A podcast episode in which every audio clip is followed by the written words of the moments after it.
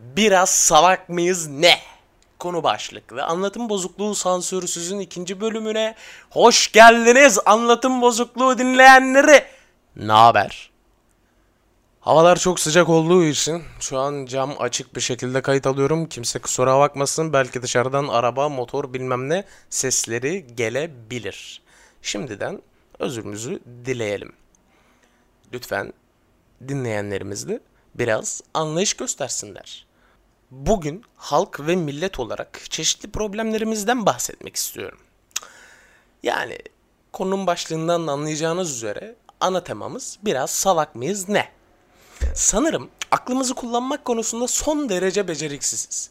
Kelimelerimizi anlamlarına göre bile kullanmayı beceremeyecek kadar beceriksiziz. Mesela çok basit bir örnekten başlayalım. Irk, millet, soy, ulus eş anlamlı kelimelerdir. Birçoğu sava göre. Yani bu demek oluyor ki ırkçılık eşittir milliyetçilik demektir. Peki biri size milliyetçiyim dediğinde bunu normal karşılarken ırkçıyım dediğinde neden garipsiyorsunuz? Ve aklınıza Hitler veya Mussolini geliyor. Şunu da belirtelim. Vatanseverlikle milliyetçilik aynı anlamda değildir.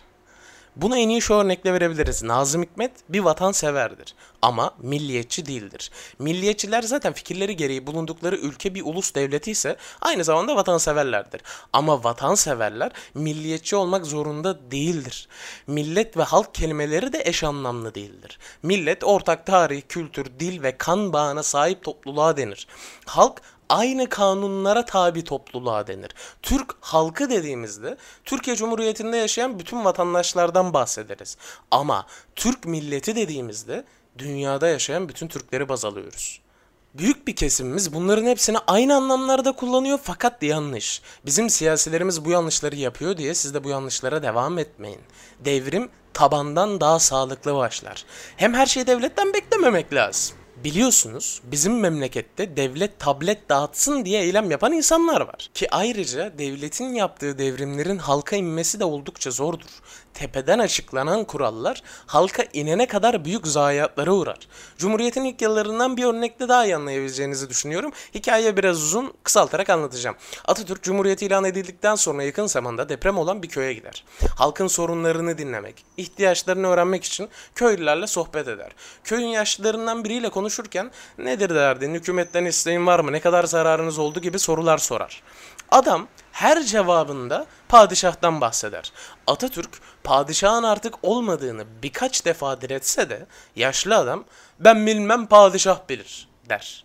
Atatürk kaymakama kızarak siz daha devrimleri yaymamışsınız der. O bölgenin önde gelenlerinden biri atılarak köylere genelge yolladık paşam der. Atatürk bu lafa daha çok kızarak genelgeyle devrim olmaz der. Kafanızda daha çok oturmuştur diye düşünüyorum. Tepeden inme kararlar halka geç, eksik ve sorunlu iletilir. Devrimi önce kendinizin sonra da çevrenizin uygulaması gerekir. Normal şartlarda demokrasilerde halk kendini yönetir. Tırnak içinde belirtiyorum, normal şartlarda.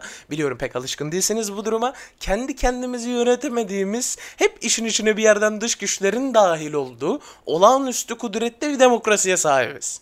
O kadar saçma kanunlarımız var ki, mesela gece saat ondan itibaren alkol satış yasağı. Ondan sonra halka açık mekanlarda alkol kullanabiliyoruz. Ama satın alamıyoruz. Yani yirmi bir elli dokuzda aldığımız alkolü yedi yirmi dört tüketebiliyoruz. Peki bu yasak niye var? İnsanların alkol içmelerini engellemek için mi? Hayır. Çünkü insanlar içebiliyor. Yahu yerli ve yabancı alkol üreticilerimizin ve direkt olarak devletin satıştan alacağı vergileri hiç eden aptal bir kanun bu. Bir devlet kendi ayağına sıkar mı? Acilen bu yasağın kalkması lazım. Yakın zamanda umarım, yani ne zaman olursa artık, zengin olduğumda bu kanunu koyanları devletin hazinesini zarara uğratmaktan ve halkın bireysel özgürlüklerine sekte vurmaktan mahkemeye vereceğim. Böyle bir şey olmaz. Her şeyi devletten beklememek lazım da devletin de oturaklı olması lazım. Gerçi bizim devlet yöneticilerimiz genelde oturmayı çok severler. Oturdukları yere çok önem verirler. Kimileri köşklerde, kimileri saraylarda, altın koltuklarda, kimileri yatlarda, katlarda oturmak gibi pek ciddi ve vizyonlu hedeflere sahiptirler. Devlet insanlarımızın engin vizyonlarını küçümsememek lazım tabii. dolar iki liralardayken doları düşüreceğiz diye devletin başına geçenler, doların ciğerlerini temizlemek gayesiyle hareket ettiklerini düşündüğüm sekiz liralara kadar yükselttiler. Ha, sadece doları da değil, euroyu da yükselttiler. Yani diğer bir sürü para birimlerini yükselttiler. Lütfen bunları görmezlikten gelemeyiz.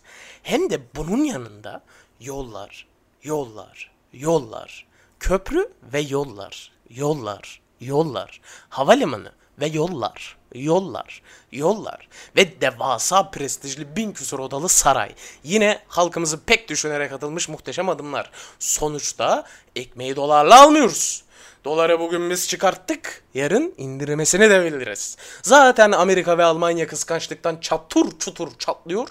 O kadar yol yapıldıysa da ekmeğimizi asfalta banar yeriz. Devlet baba sağ olsun. Yani sözün özü, anlatım bozukluğu dinleyenleri, devlet yönetmek ciddi meseledir. Devrim halktan başlamalıdır. Demokrasi her kula nasip değildir. Devleti yönetenler oturaklı davranmalı, devleti yönetenleri seçenler de asfalt menüsünden memnun değilse iyi düşünmelidir. İyi geceler.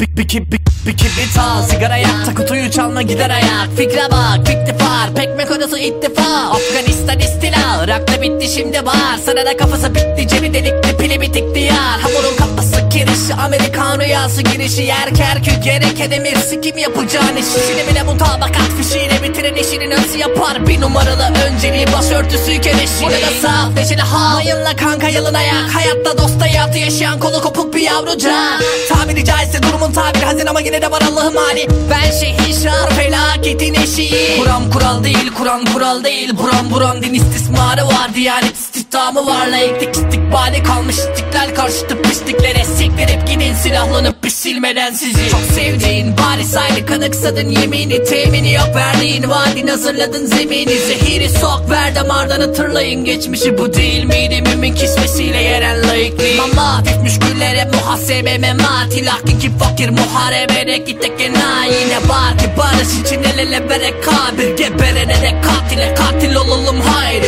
Kaptan kafa kafta yüksekliğinde lafla teleferik çekti. Baştan ayağa kadar koktu başkan. Ama vatandaşlar bağlı seçim sandıklarına. Kelle diye hitap et benim şehit sandıklarıma. Lanet olsun teröre de, lanet olsun sana da. Lanet olsun sayın sıfatı yakıştırdığın adama da. Hamur kapısına bağlayıp tabur tabur vekil yakın ki gerçek hamur orası parlamento asıl hası.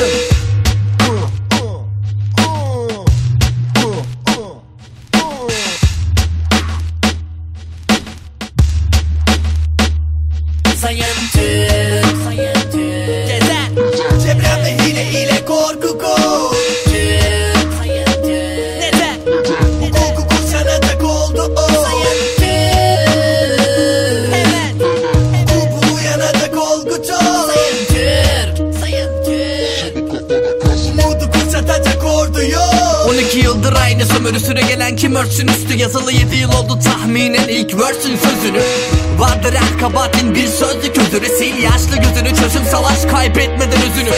Sayın Türk, ayıklayıp hayır Türk. Zayıf güçlü çarık çürük kayırmaya bayıl Türk. Yakıp yıkıp dalgalandır o bayrağını yayıl Türk. Hayır Türk dağıldı optumun empire ayıl Türk. Senin zayıf yanın güç güce bayıldın sayın Türk. Hayıflanıp payıplarınla zayıfladın sayın Türk. Tarihine tanık kayıtlar haliyle kayıp Türk. Öyle zayıfsın ki Tayyip'e sarıldın ayıp Türk. Ayıp Türk özün bir göçebeydi yarın yük. Yalın hür yürürdün hayra alamete bayır büyük. Çayır mülkün ayın ülkün anın türkülerdi. Sayın Türk şimdi bastığın çayırda mayın büyük. Sayın Türk.